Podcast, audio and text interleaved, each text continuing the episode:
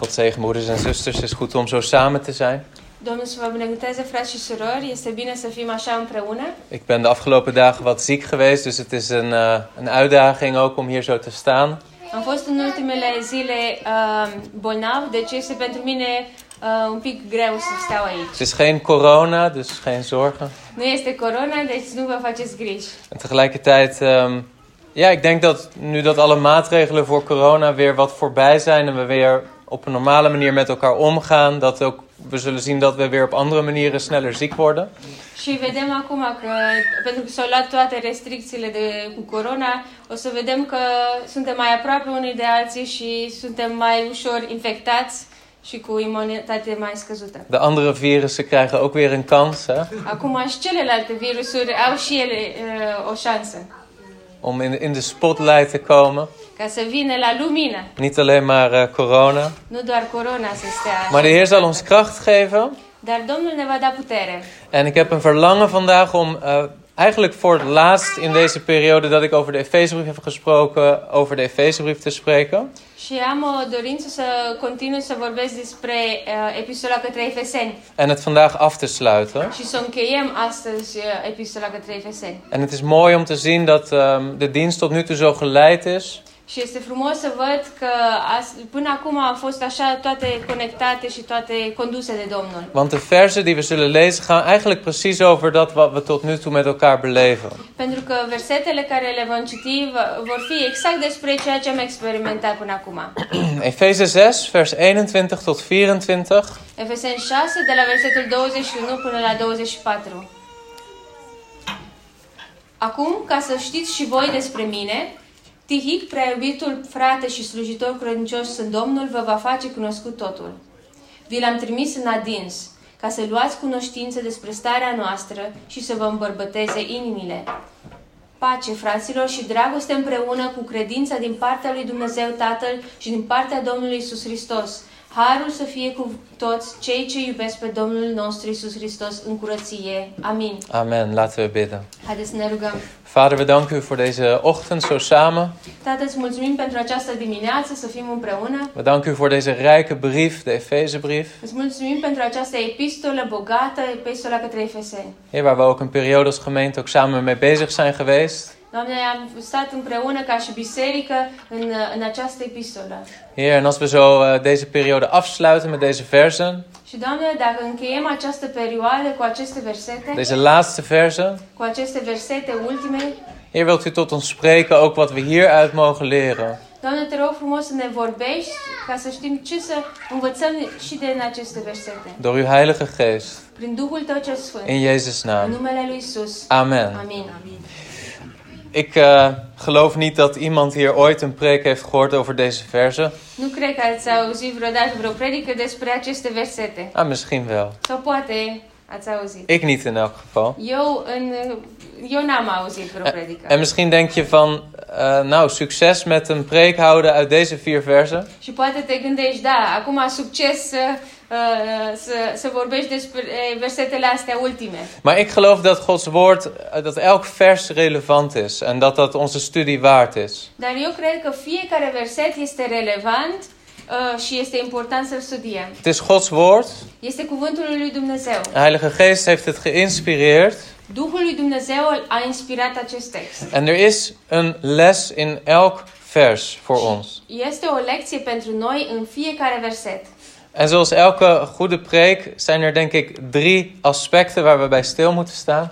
Și dacă ne gândim la o predică standard, predică bună, sunt trei părți de obicei. En dat is dat er drie elementen zichtbaar zijn in deze versen. Și sunt trei elemente vizibile în aceste versete. Waar we het over gaan hebben. Despre care la care ne vom uita. Het eerste is sociale verbondenheid. Primul lucru care îl vedem în aceste versete este conectarea socială. Sociale verbondenheid in het lichaam van Christus. Conectarea socială în trupul lui Hristos. Het tweede is trouwe dienstbaarheid. Al doilea lucru este slujirea credincioasă. Oftewel de les van Tychicus.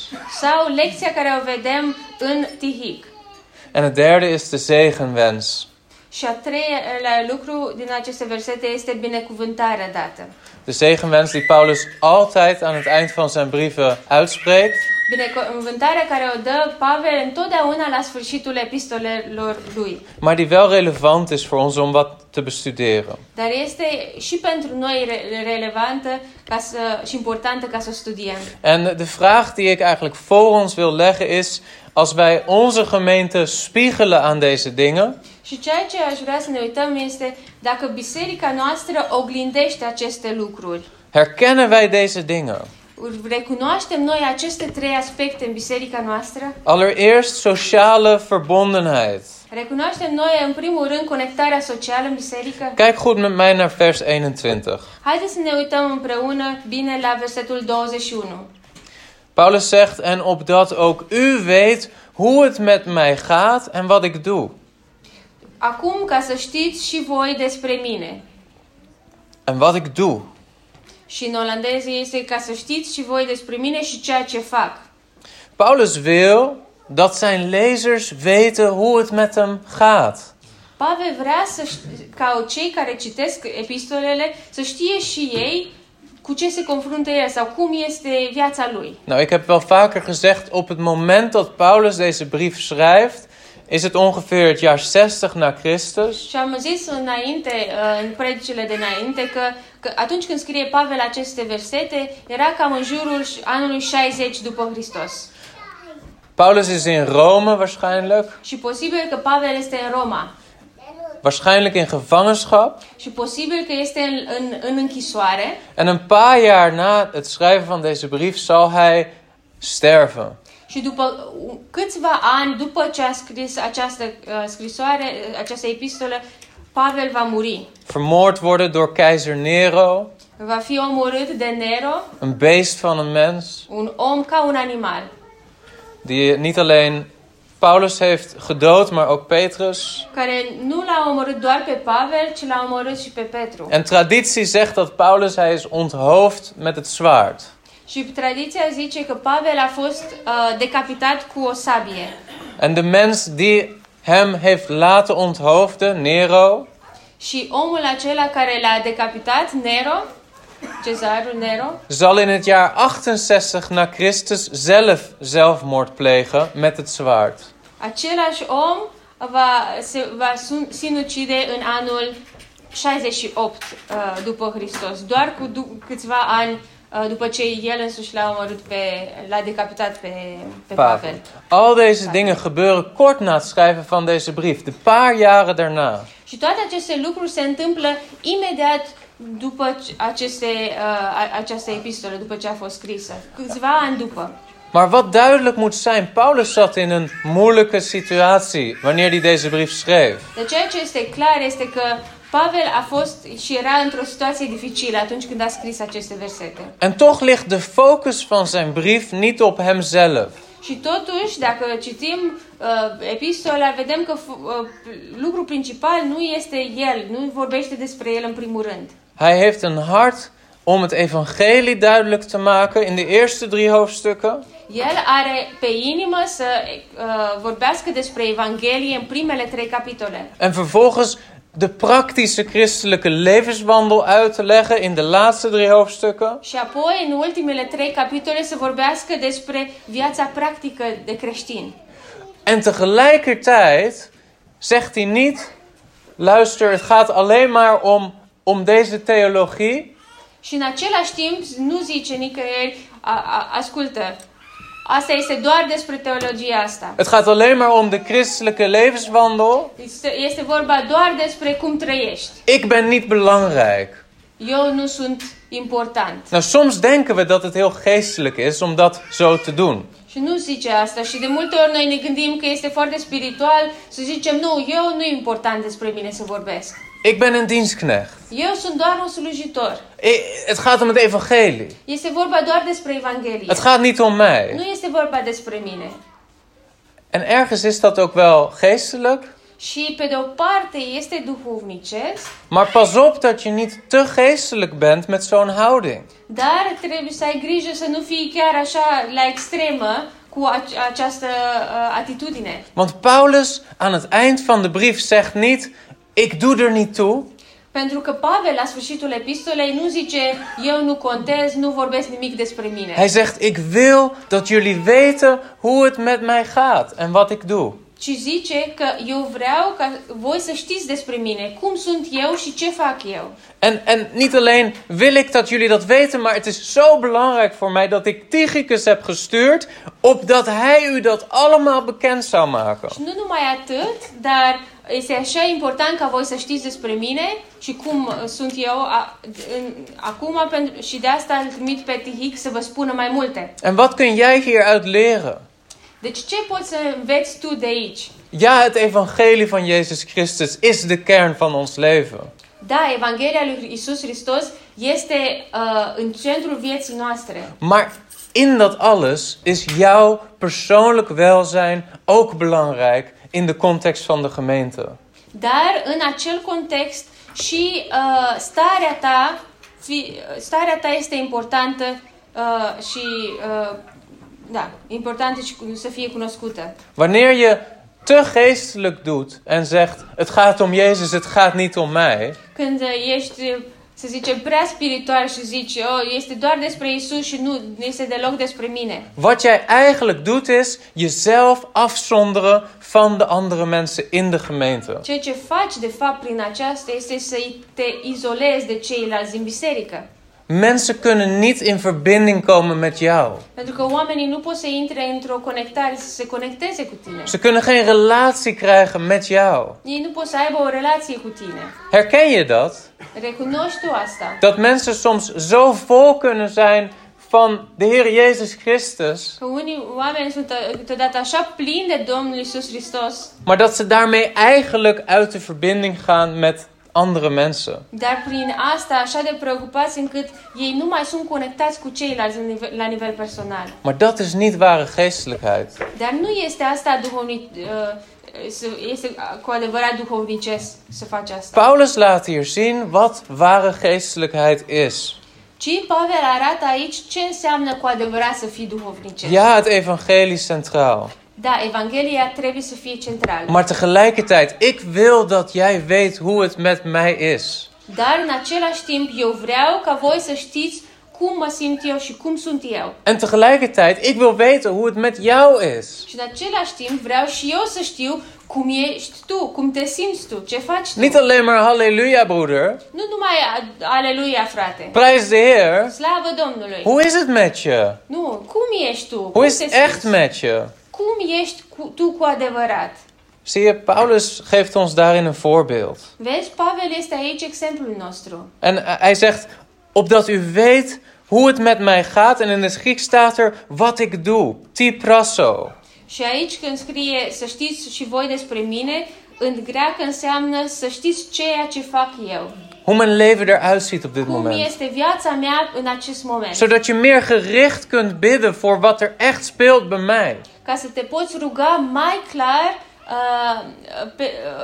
cu privire la mine și să știi pentru ce să te rogi. En hoe is dat bij ons in onze gemeente? Și cum este la noi în biserica noastră? Tussen Paulus in Rome en de gemeente in Efeze zat een enorme afstand. Între Pavel în Roma și biserica din Efes era o mare distanță. Maar hoe is het in onze gemeente? Dar cum este în biserica noastră? Wij hebben niet zo'n grote afstand tussen elkaar, niet fysiek. Noi nu suntem așa departe de la Roma până la Efes. Noi suntem aproape unii de alții. Maar weten wij van elkaar echt hoe het gaat in onze levens? Dar știm noi unii despre alții cum este viața noastră și cu ce care sunt lucrurile din viața noastră. En zijn we bereid om onszelf kwetsbaar op te stellen en te vertellen over onszelf? Și suntem noi gata să fim vulnerabili, să vorbim despre viața noastră. Dat is wat we hier al leren. Paulus was zo iemand. Și despre asta învățăm noi aici. Pavel era un exemplu aici. En let op wat er staat in vers 22. Și haideți să ne uităm la ce scrie în versetul 22. Met dat doel heb ik hem naar u toegestuurd, opdat u onze omstandigheden zou kennen en hij uw hart zou vertroosten. Vi l-am trimis în adins ca să luați cunoștința despre starea noastră și să vă îmbărbăteze inimile. Allereerst, de investering die Paulus doet, zodat men weet hoe het met hem is, is groot. În primul rând, dacă te uiți la investiția care a făcut-o Pavel în a-l trimite pe Tihic doar ca să spună despre starea lui. We zullen straks zien hoe belangrijk Tychicus was voor Paulus. Și vom vedea mai încolo cât de important era Tychicus pentru Pavel. Maar hij stuurt deze broeder. Dar el îl trimite pe acest frate. Waarom? De ce îl trimite pe acest frate? Om de brief te bezorgen? Ca să aducă scrisoarea doar? Natuurlijk.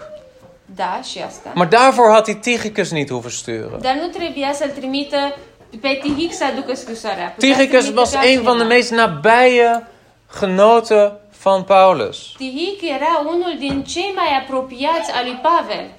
Waarom stuurt hij Tychicus? Și tocmai pe el l-a trimis. De ce l-a trimis pe Tychicus? Omdat Tychicus weet hoe het met Paulus is. Pentru că Tychicus știe cum este cu Pavel. En dan zegt Paulus: "Waarom stuurde ik Tychicus? Opdat u onze omstandigheden zou kennen."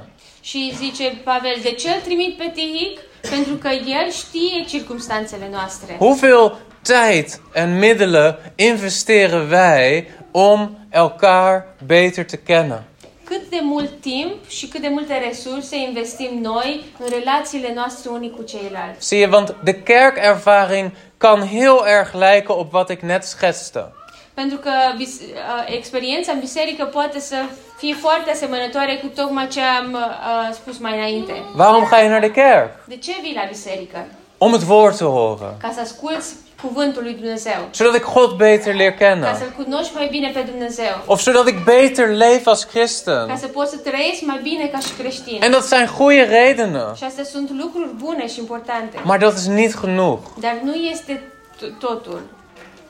Er is nog een element. Mai este încă un element. Ik ga naar de gemeente om mijn broeders en zusters beter te leren kennen. Eu merg la biserică ca să-mi cunosc frații și surorile mai bine. Ik ga naar de gemeente zodat mijn broeders en zusters mij beter kennen. Eu mă duc la biserică ca frații și surorile din biserică să mă cunoască și pe mine mai bine. Zodat ik meer verbonden ben met broeders en zusters in het lichaam van Christus. Ca să fiu mai conectat cu frații și surorile din trupul lui Hristos. Investeren wij tijd en middelen in die aspecten van het christelijk leven. Investim noi timp și resurse în relațiile din biserică. En let goed op wat er staat aan het einde van vers 22.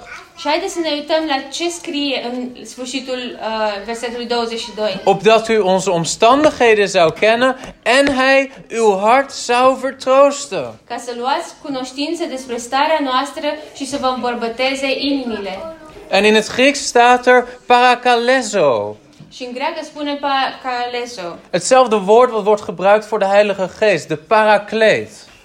Exact același cuvânt care este folosit pentru Duhul Sfânt, paraclet. De trooster, zeggen we in het Nederlands. Este cel care este mângâietorul, același cuvânt pentru ca să vă îmbărbăteze inimile. In het Engels, the comforter. În engleză, e mângâietorul. Paulus houdt er rekening mee als het ware dat de brief wordt voorgelezen in de Efeze-gemeente. Pavel se gândește că această scrisoare va fi citită în Efeseni. Misschien door Tychicus. Posibil de Tychicus.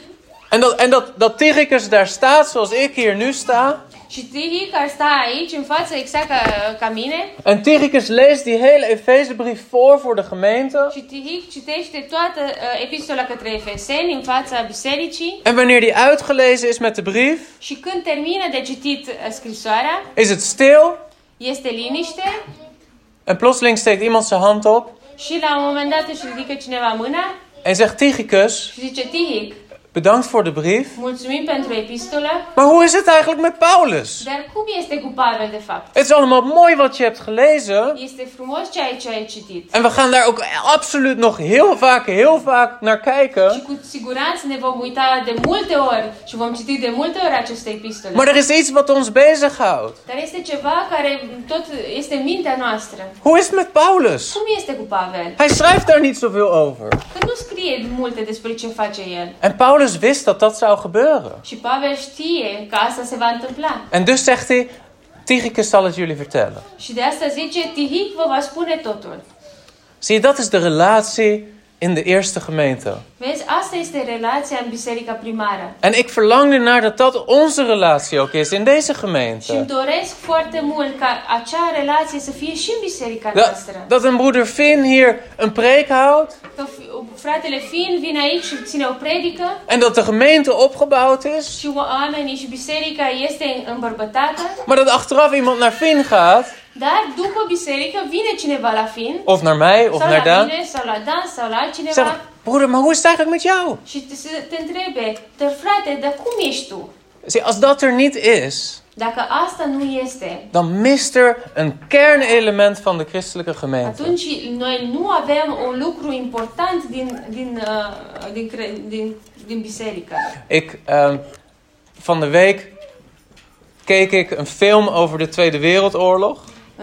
În săptămâna aceasta m-am uitat la un film despre al doilea război mondial. En ik zag daar een stuk over Auschwitz, over de concentratiekampen in Polen. Și m-am uitat despre lagărul de concentrare din Auschwitz, din Polonia. En dat gaf mij een soort beeld bij wat Paulus hier zegt. Și m-am gândit la ceea ce zice Pavel, cum era starea lui. Want de Duitsers, op het moment dat er Joden naar Auschwitz werden gebracht, pentru că în momentul în care iudeii au fost trimiși la Auschwitz, meteen bij aankomst werden ze al geselecteerd op sommigen die meteen gedood zouden worden. Erau direct selectați cu cei care trebuiau să moară primii.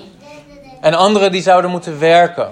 Și ceilalți care rămâneau și nu erau omorâți trebuiau să muncească. Maar ook degenen die vrij snel gedood zouden worden, dar chiar și cei care trebuiau să moară prima dată, werden gedwongen om eerst een brief te schrijven aan hun geliefde thuis.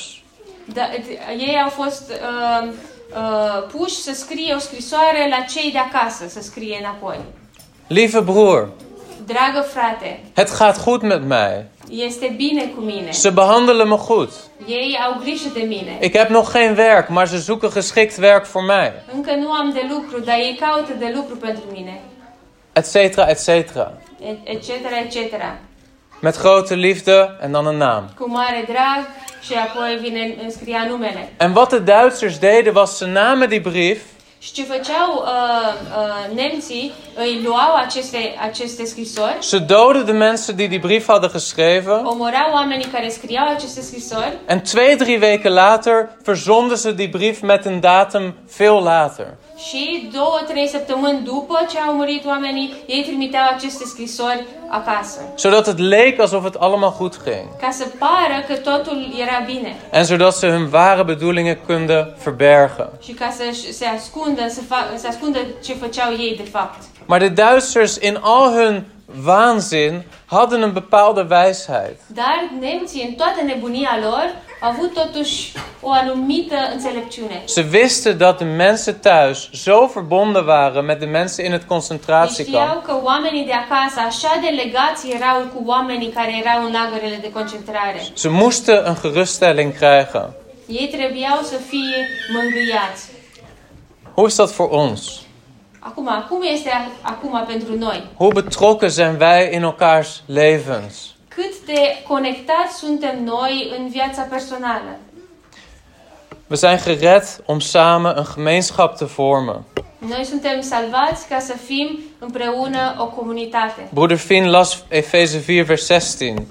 Fratele Finn a citit Efeseni 6:16. Nee, 4 vers 16. 4:16.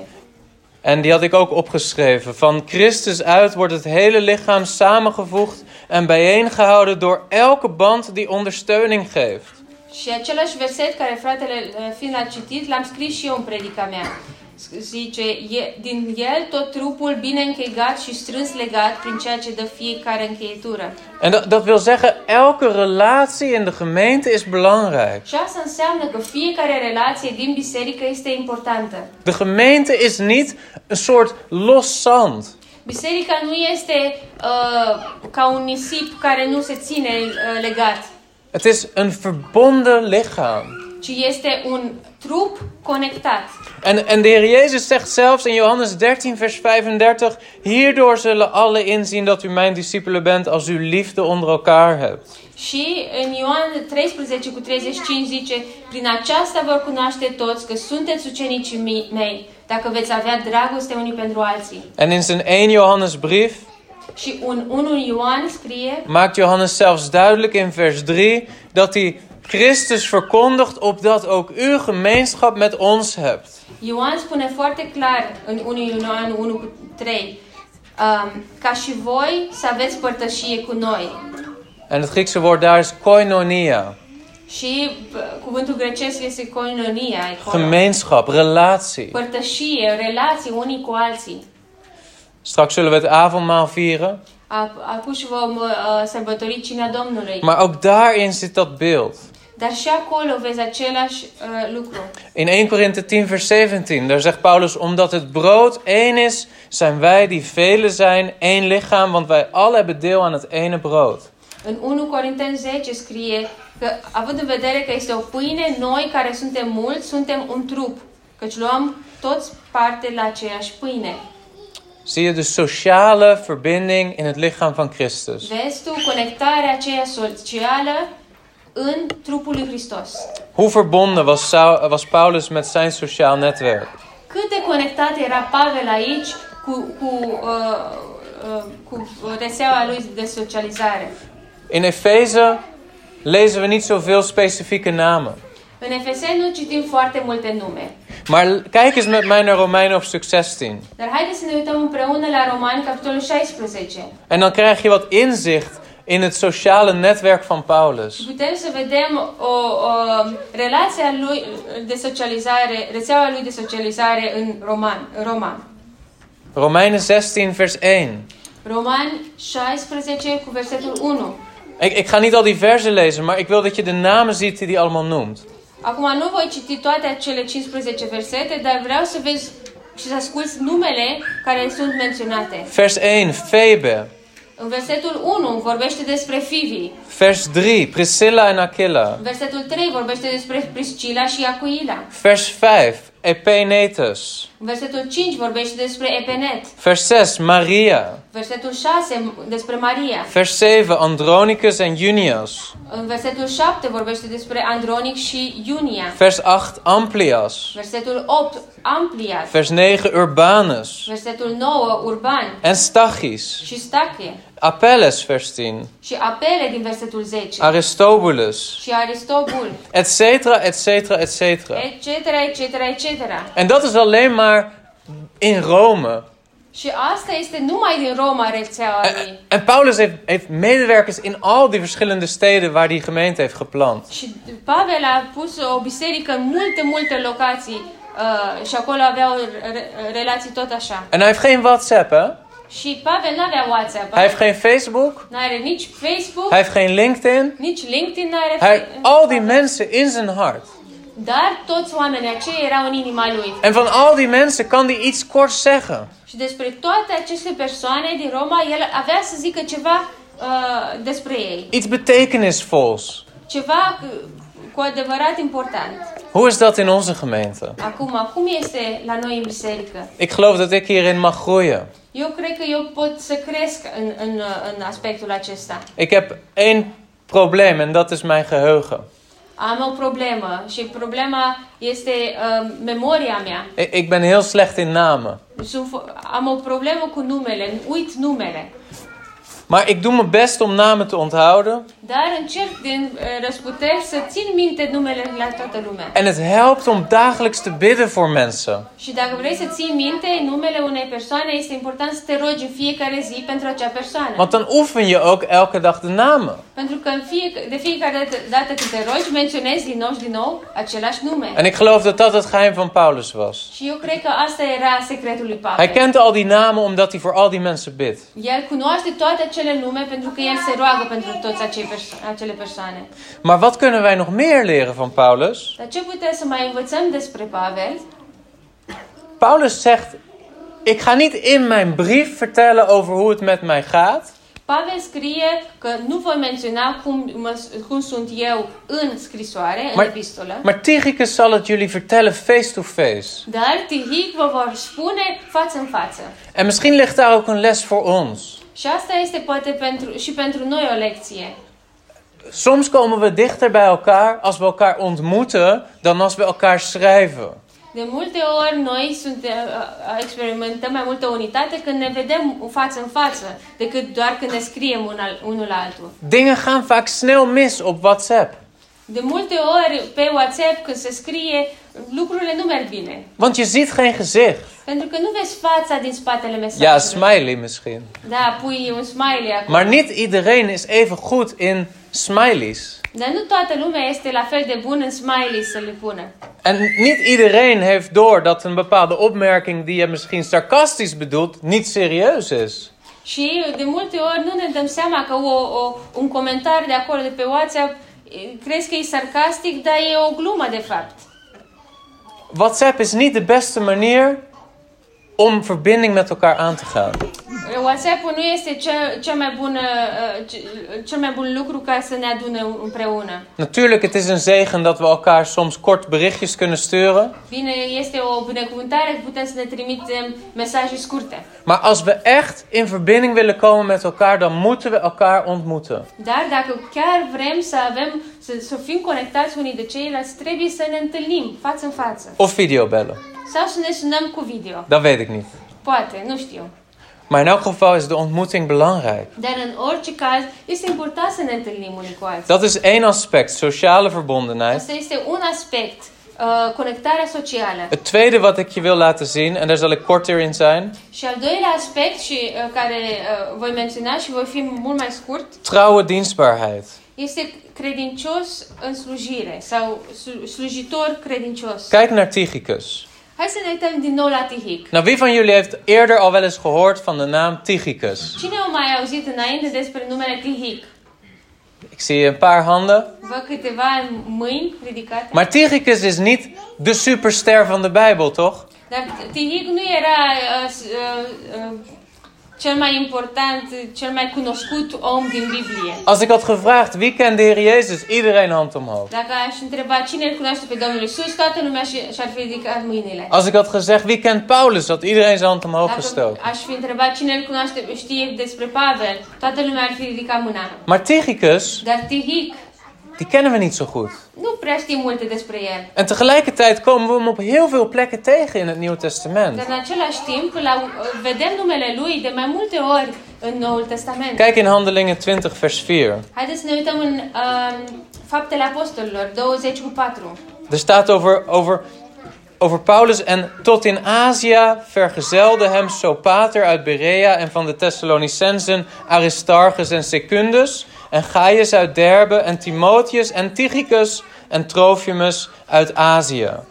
Scrie acolo, avea ca tovarăși până în Asia pe Sopater din Berea, fiul lui Pir, Aristarch și Secund din Tesalonic, Gaiu din Derbe, Timotei, precum și Tychicus și Trofim, care erau în Asia. Dus Tychicus kwam uit Azië.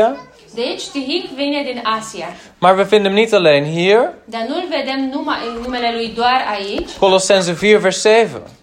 Îl vedem și în Coloseni 4:7. Al mijn omstandigheden, zegt Paulus, zal Tychicus, de geliefde broeder, trouwe dienaar en mededienstknecht in de Here, u bekend maken. Zice, tot ce este cu privire la mine, vă va spune Tychicus, fratele prea iubit și slujitorul credincios, tovarășul meu de slujbă în Domnul. Of 2 Timotheus 4 vers 12. Maar Tychicus heb ik naar Efeze gestuurd. Sau 2 Timotei 4:12. Pe Tychicus l-am trimis la Efes. Of Titus 3 vers 12. Sau Titus 3:12. Wanneer ik Artemis naar u toe zal sturen of Tychicus, beijver u dan naar mij te komen in Nicopolis, want ik heb besloten daar de winter door te brengen. Când voi trimite la tine pe Artema sau pe Tychicus, grăbește-te să vii la mine în Nicopoli.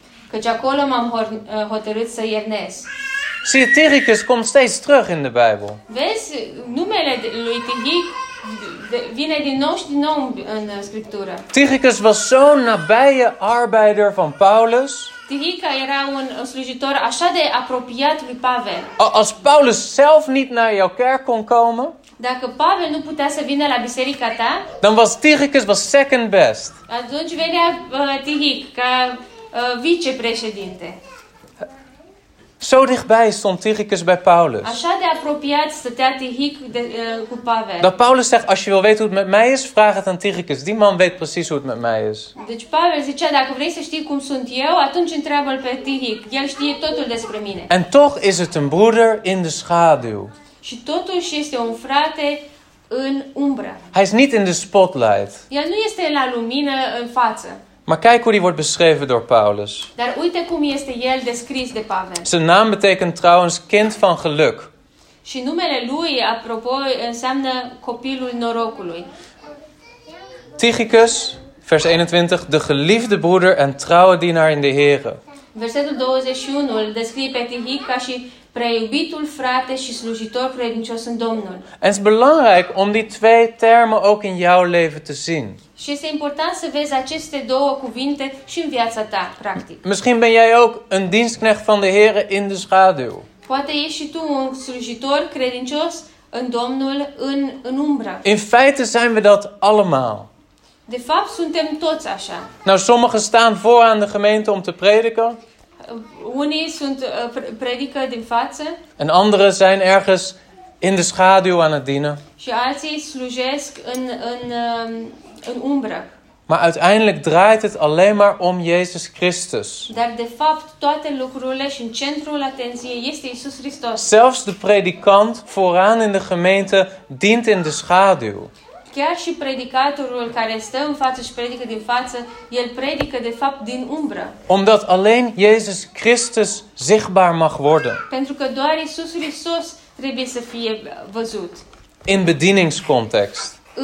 În contextul slujirii, în contextul predicii. Maar kijk wat hier staat. Tychicus, de geliefde broeder en trouwe dienaar in de Here. Dar uitați ce scrie. Tychicus, preiubitul frate și slujitor credincios în Domnul. In de eerste plaats is Tychicus geen dienstknecht.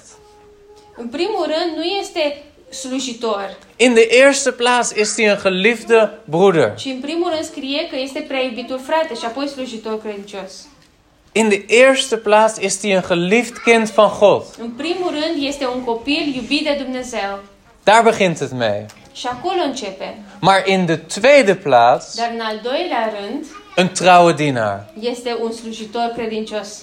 Herken jij allebei die elementen in je eigen leven? Recunoști tu ambele elemente în viața ta? Ik ben een geliefd kind van God. Sunt un copil prea iubit de Dumnezeu. Maar ik wil ook een trouwe dienstknecht zijn. Dar vreau să fiu și un slujitor credincios. Die twee kunnen naast elkaar bestaan. Amândouă aspecte poate să trăiască împreună. En je moet ze allebei herkennen in je leven. Și trebuie să le vezi pe amândouă în viața ta. Ik ben een dienstknecht van Jezus. Sunt un slujitor al lui Dumnezeu, al lui Isus. Een slaaf van Christus. Un sclav al lui Hristos. Maar niet alleen een slaaf van Christus. Dar nu doar un sclav al lui Hristos. Ik ben een kind van God. Și sunt un copil al lui Dumnezeu. Hij is mijn oudste broeder.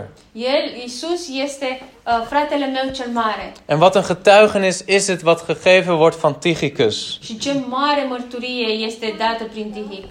Heeft Tychicus zelf geen leven? N-are Tychicus o viață personală a lui? Heeft hij niks anders te doen dan alleen maar wat Paulus zegt dat hij moet doen? Nu are și el altceva de făcut decât să facă ceea ce zice Pavel să facă. Je krijgt de indruk dat Tychicus gewoon een loopjongen is. Ai impresia că Tychicus este băiatul care ține toate armele. Een suf mannetje. Ăla slab care merge întotdeauna cu celălalt. Als Paulus denkt, ik heb iets nodig, ik stuur Tychicus. Când Pavel se gândește, am nevoie de ceva, îl trimit pe Tychicus. Heb je geen karakter, Tychicus? Tychicus, nu ai coloană vertebrală? Heb je geen leven? Nu ai viața ta personală? Nee, zo was Tychicus niet. Daar nu așa a fost Tychicus. Tychicus had dat alles wel. Maar Tychicus had ervoor gekozen om zijn leven in dienst te zetten voor het evangelie. dar Tihic a ales ca să-și pună viața lui personală în slujirea Evangheliei. En ik hoop dat dat voor jou ook een bemoediging is. Și sper că și pentru tine este asta o încurajare. Wat je plaats ook is in het koninkrijk van God. Oriunde ești în împărăția lui Dumnezeu. Of dat het in de schaduw is of ergens in de spotlight. Dacă ești în față sau dacă ești în umbră. Een trouwe dienstknecht. Trebuie să fii un slujitor credincios. En een geliefde broeder of zuster. Și un frate sau soră prea iubită. En ten derde. Și în al treilea rând. En daar sluiten we mee af. Și apoi vom încheia. De zegenwens van Paulus. Ne uităm la binecuvântarea dată de Pavel. Vrede zij de broeders, vers 23, en liefde met geloof van God de Vader en van de Heer Jezus Christus. Pace fraților și dragoste împreună cu credința din partea lui Dumnezeu Tatăl și din partea Domnului Iisus Hristos. De genade zij met alle die onze Heer Jezus Christus in onvergankelijkheid liefhebben. Amen. Harul să fie cu toți cei ce iubesc pe Domnul nostru Iisus Hristos în curăție. Amin. Weet je, vaak aan het eind van zijn brieven wenst Paulus de gemeente de zegen toe. De multe ori Pavel la sfârșitul epistolei lui vorbește despre dă binecuvântare bisericii. En hij gebruikt daar woorden zoals vrede. Și folosește cuvinte ca și pace, liefde, dragoste, geloof, credință en genade. Și har. Maar doe eens met mij dit gedachte-experiment. Hai să facem un experiment în gândirea noastră. Stel dat een gemeente precies het tegenovergestelde zou hebben van de dingen die Paulus de gemeente toewenst. Imaginează-ți că biserica asta ar avea exact lucrurile opuse decât lucrurile care sunt binecuvântate sau prin care binecuvântează Pavel. Niet vrede. În loc de pace. Conflicten. Biserica are conflict. In plaats van liefde, in loc de dragoste, haat, bitterheid. Biserica are ură. In plaats van geloof, in loc de credință, ongeloof, vleeselijkheid. Are fire pământească, necredință. In plaats van genade, in loc de har, menselijkheid. Este natuurlijke mens. Omul uman. Herkennen we niet dat dat ook kan gebeuren met gemeenten? Recunoaștem noi că și lucrurile acestea se pot întâmpla într-o biserică? Het is niet een soort lege uitspraak van Paulus. Pavel nu vorbește așa la sine că nu are ce cuvinte să vorbească. Er zijn heel veel kerken die ontaarden in conflicten. Sunt multe biserici care degenerează din cauza conflictelor din biserică. Of bitterheid. Sau din cauza amărăciunii din biserică. Of ongeloof. Sau necredinței. En wanneer Paulus dit zegt, dan wenst hij dit ook van harte de gemeente toe. Și de fiecare dată când dă binecuvântarea aceasta, Pavel, chiar din toată inima dorește lucrurile acestea pentru biserică. Maar het is verbonden aan het voorgaande in de brief. Dar este legată de partea dinainte din epistolă. Wil je vrede in de gemeente hebben? Vrei să ai dragoste, vrei să ai pace în biserică? Geloof? Vrei să ai credință? Liefde? Dragoste? Genade? Haar. Pas dan ook het eerder genoemde door Paulus toe in de gemeente. Atunci aplică ceea ce a zis Pavel înaintea acestor versete. Zorg ervoor dat de gemeente inzicht heeft in het evangelie van Jezus Christus. În primul rând, ai grijă ca biserica să știe și să cunoască Evanghelia lui Iisus. Dat de gemeente groeit in de leer. Ca biserica să crească în învățătura Evangheliei. En ten tweede dat de gemeente groeit in gehoorzaamheid in de praktische christelijke levenswandel. Și în al doilea rând, ai grijă ca biserica să crească în viața de zi cu zi practică și să practicheze acele lucruri. En dat alles vat hij samen in dat laatste vers. Și toate aceste lucruri le pune împreună și le rezumează în ultimele versete. Let goed op, vers 24. Uite-te bine, versetul 24. De genade zij met allen die onze Heer Jezus Christus in onvergankelijkheid liefhebben. Harul să fie cu toți cei ce iubesc pe Domnul nostru Iisus Hristos în curăție. Amin. En de Roemeense vertaling is anders dan de vertaling die je in het Nederlands of in het Grieks ook tegenkomt. Și traducerea română este un pic altfel decât traducerea originală. Maar je kunt de term hier vertalen als mensen die Jezus Christus liefhebben met een onvernietigbare liefde. Dar putem să traducem și oamenii care iubesc pe Domnul Iisus Hristos cu o iubire care nu moare niciodată. Een liefde die niet weggaat. O dragoste care nu pleacă. Een liefde die niet langzaam uitblust. O dragoste care nu se răcește un pic câte un pic. Wil je dat deze gemeente gezegend is? Vrei ca această biserică să fie binecuvântată?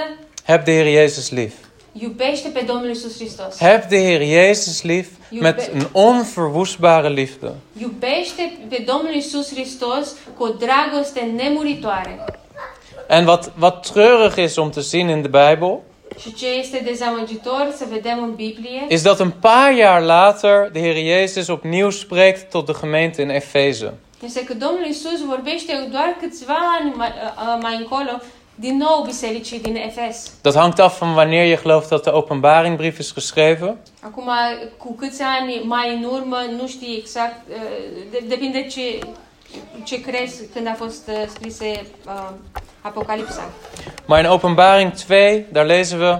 Daar in Apocalipsa, capitolul 2 scrie dat de Heer Jezus een brief dicteert aan de gemeente in Efeze. Că Domnul Iisus scrie o scrisoare el, o epistolă el însuși, bisericii din Efes. En dan zegt de Heer Jezus dit: Ik ken uw werken, vers 2, uw inspanning en uw volharding. Și Domnul Iisus spune bisericii din Efes: Știu faptele tale, osteneala ta și răbdarea ta. Ik weet dat u slechte mensen niet kunt verdragen. Și că nu pot suferi pe cei răi. En dat u hen op de proef hebt gesteld die van zichzelf zeggen dat ze apostelen zijn, maar het niet zijn. Și că ai pus la încercare pe cei ce zic că sunt apostoli și nu sunt. En u hebt ontdekt dat ze leugenaars zijn. Și ai găsit mincinoși. En u hebt moeilijkheden verdragen en volharding getoond.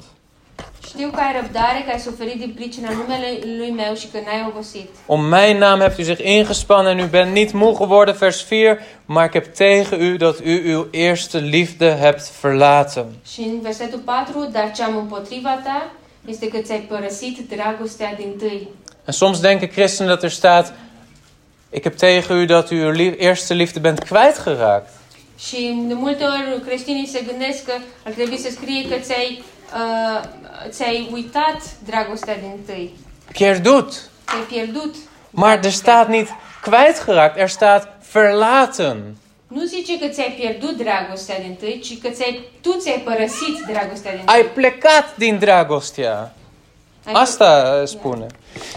Yeah. En de Heer Jezus zegt, vers 5, bedenk dan van welke hoogte u bent gevallen. Și zice versetul 5, adu-ți aminte, dar de unde ai căzut? Zie je dat? Vezi? Ze hebben werken, ze hebben inspanning.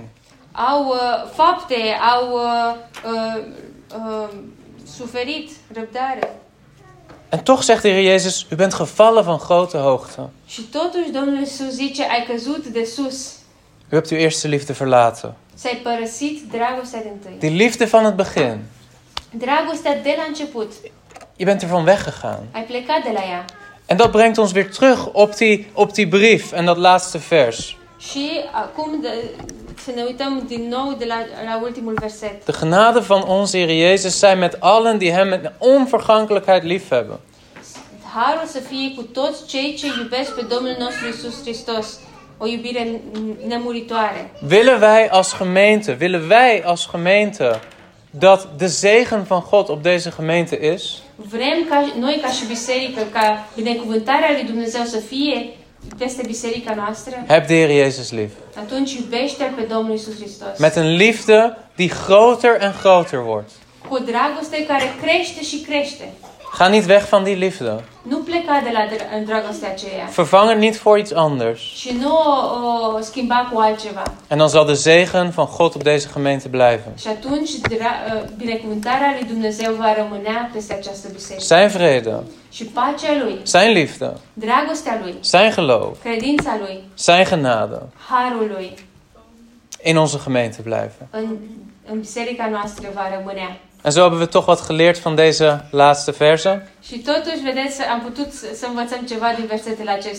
Samenvatting. Sociale verbondenheid. Ten tweede. Trouwe dienstbaarheid. Ten derde. De zegen van God en onze liefde voor hem. Amen. Amen. Vader, we danken u voor deze brief. Tată, îți mulțumim pentru această epistolă. We dank u voor alles wat we eruit mochten leren. Îți mulțumim pentru tot ceea ce am învățat. Help ons om het toe te passen. Ajută-ne să aplicăm în viața noastră. Ook als er strijd is. Chiar dacă este o luptă. Heer, help ons om uw lief te hebben met een onvergankelijke liefde. Ajută-ne, Doamne, să te iubim cu o iubire nemuritoare. Zoals u ons hebt lief gehad. Așa cum tu ne-ai iubit pe noi. Heer, en als we straks stilstaan bij uw liefde voor ons. Doamne, mai încolo când ne vom gândi la dragostea ta pentru noi. In het avondmaal. În cina Domnului. Heer, help ons om opnieuw te beseffen hoeveel u van ons houdt. Doamne, ajută-ne să realizăm din nou cât de mult ne iubești tu pe noi. Heer, dat het ons mag terugbrengen bij die eerste liefde. Și Doamne, adu-ne înapoi la dragostea dintâi. In Jezus' naam. Amen. Amen.